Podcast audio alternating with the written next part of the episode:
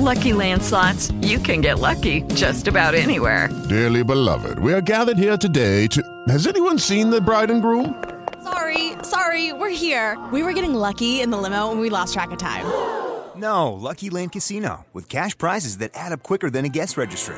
In that case, I pronounce you lucky. Play for free at LuckyLandSlots.com. Daily bonuses are waiting. No purchase necessary. Void where prohibited by law. 18 plus. Terms and conditions apply. See website for details. Eccoci qua ragazzi, bentornati nel mio canale YouTube, qui Manuel Di Geronimo. Oggi andiamo a parlare di un argomento a me molto molto importante, l'allenamento della forza del trail runner.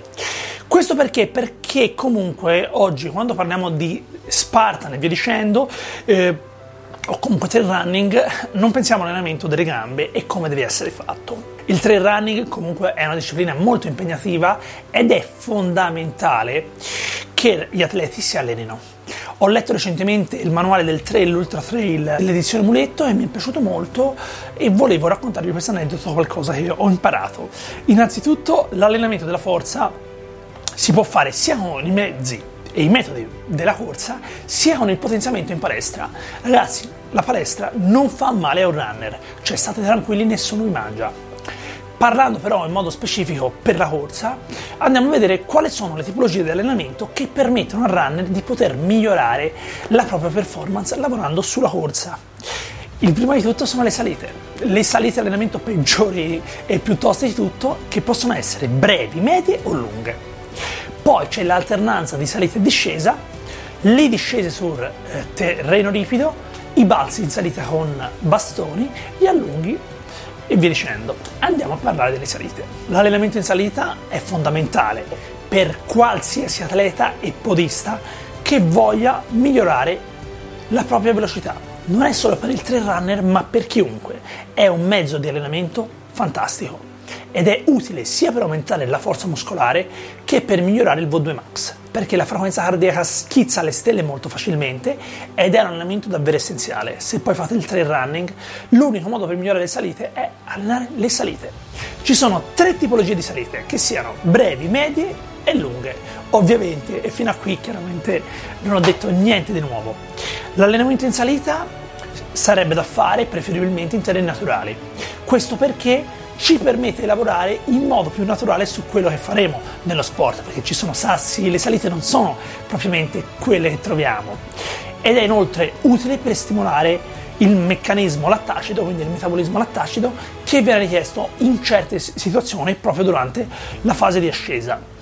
Se non ce l'avete le salite e vivete in piana, potete utilizzare anche il tapirulan. Le salite brevi. Le salite brevi vanno dai 30 metri ai 150 metri e vanno dai 10 ai 30 secondi, con pendenze molto ripide, oltre il 15%. Questo allenamento stimola particolarmente la frequenza cardiaca, andiamo a lavorare sulla potenza qui, e il sistema alattacido, vengono fatte a tutta.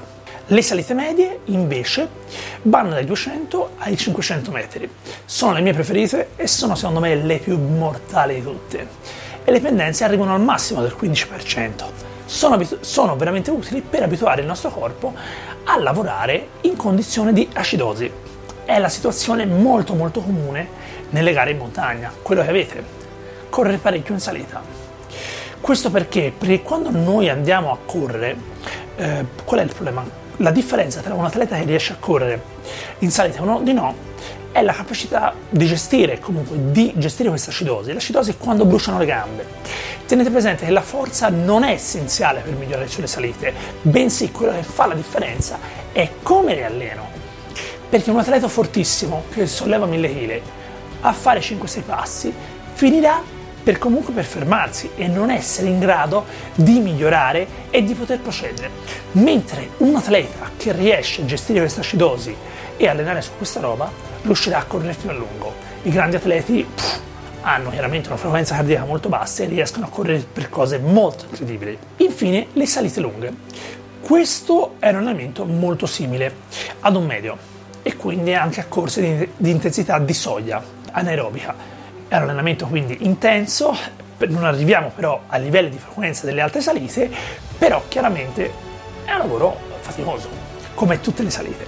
Un particolare da curare però può essere anche la camminata in salita. Questo perché A pari velocità, quindi se camminare o correre, la camminata è molto più vantaggiosa, è molto meno faticosa, lavorano muscoli differenti, c'è minor spesa energetica e anche comunque è una cosa che succede. Quindi una cosa che spesso viene dimenticata è l'allenamento della camminata. Allenare la camminata veloce in montagna ti permette di avere comunque dei vantaggi perché comunque se le gare sono molto ripide cammineremo. Durante infatti la camminata, come dicevamo, lavorando con muscoli diversi, il range di movimento diventa più ampio, quindi i passi sono più lunghi e c'è meno frequenza. Quindi è un, una camminata, è un esercizio molto più forte e molto diverso dalla corsa. Io quindi consiglierei di mettere almeno una parte della camminata veloce come parte del vostro allenamento. Nuovo punto è la discesa. Ok ragazzi, la discesa è la cosa più trascurata da tutti ed è la cosa veramente più devastante a livello fisico. Questa è una parte molto importante della preparazione ed è un qualcosa che io vi invito a fare. Questo perché crea grande sovraccarico articolare, soprattutto ginocchia e schiena, ed espone più facilmente agli infortuni. Io mi spacco sempre in discesa, distorsioni e via dicendo, o ci possono essere anche lussazioni. Va allenato e chiaramente va allenato col contagocce. Questo perché è traumatico. Fare discese creerà tanto lavoro eccentrico e di conseguenza porterà tanti comunque infortuni e microlesioni.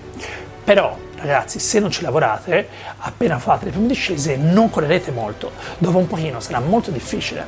La tecnica in discesa è molto diversa dalla, dalla corsa normale perché comunque viene accorciata la falcata, aumenta la frequenza, i passi devono essere brevi e via dicendo. Questo soprattutto se c'è una discesa molto tecnica. Se la discesa è in un terreno naturale dobbiamo accorciare il ritmo e avere una maggior frequenza per poterla affrontare. Se invece fosse una discesa su un terreno bianco o asfalto, lì invece dobbiamo aumentare la falcata e spingere ancora di più. Tra virgolette ci vuole anche un po' di allenamento perché bisogna rischiare. Questa è la, è, è la verità. Per allenare le discese, l'atleta può pensare sia di fare chiaramente le discese, che è una parte fondamentale, ma fare anche esercizi di potenziamento muscolare che richiamano a questo gesto, che siano banalmente dai lavori di propiocezione ai lavori di affondi. L'esercizio per me spaziale è comunque gli step down, che parte, praticamente partendo anche ragazzi da uno step molto basso, anche 20 cm, scendendo in affondo iniziate a carico naturale perché vi scassa di brutto ed è qualcosa che comunque è molto allenante. Poi abbiamo i balzi in salita con i bastoni. Questo è tipico del trail running ed è una te- tecnica fatta su tratti molto ripidi, quindi siamo anche al 20%, 20% di 30-50 metri molto brevi, molto ripidi, dove lavoriamo in alternanza con braccia e gambe, braccia e gambe. Quindi è una fase di spinta, non è di corsa, ma di salti, di balzi ed è un allenamento molto bello, molto importante e comunque un grande potenziamento. Tornando invece all'allenamento alla corsa in discesa, dobbiamo cercare di capire un attimino come poterla fare. Abbiamo detto quindi in palestra, stavamo parlando di esercizi e il mio consiglio quindi è di fare gli step down dal box alternare magari con degli esercizi come che siano degli affondi classici, anche degli step up, ma anche tutti i lavori della propriocezione che noi ci ritroviamo a fare in modo tale da poter gestire l'equilibrio cerchiamo di lavorare in modo monopodalico, quindi un arto per l'altro, in modo tale da poter lavorare e migliorare. Ci saranno grandi DOMS, le prime volte che lo fate dovrete aumentare tanto i recuperi, anche di 5-6 giorni, però vedrete che man mano che ci lavorerete riuscirete ad accorciare il recupero. Non fatelo sempre, ragazzi, una massimo due volte a settimana perché se no vi spaccate. Ovviamente sempre occhio alle articolazioni e comunque per lavorare su questo è bene anche lavorare su un lavoro eccentrico. Ad esempio gli stacchi da terra possono essere un ottimo mezzo per poter migliorare. Detto questo, abbiamo parlato delle salite e delle discese, spero vi sia piaciuto il video, iscrivetevi al mio canale YouTube e noi ci vediamo al prossimo video. Ciao a tutti!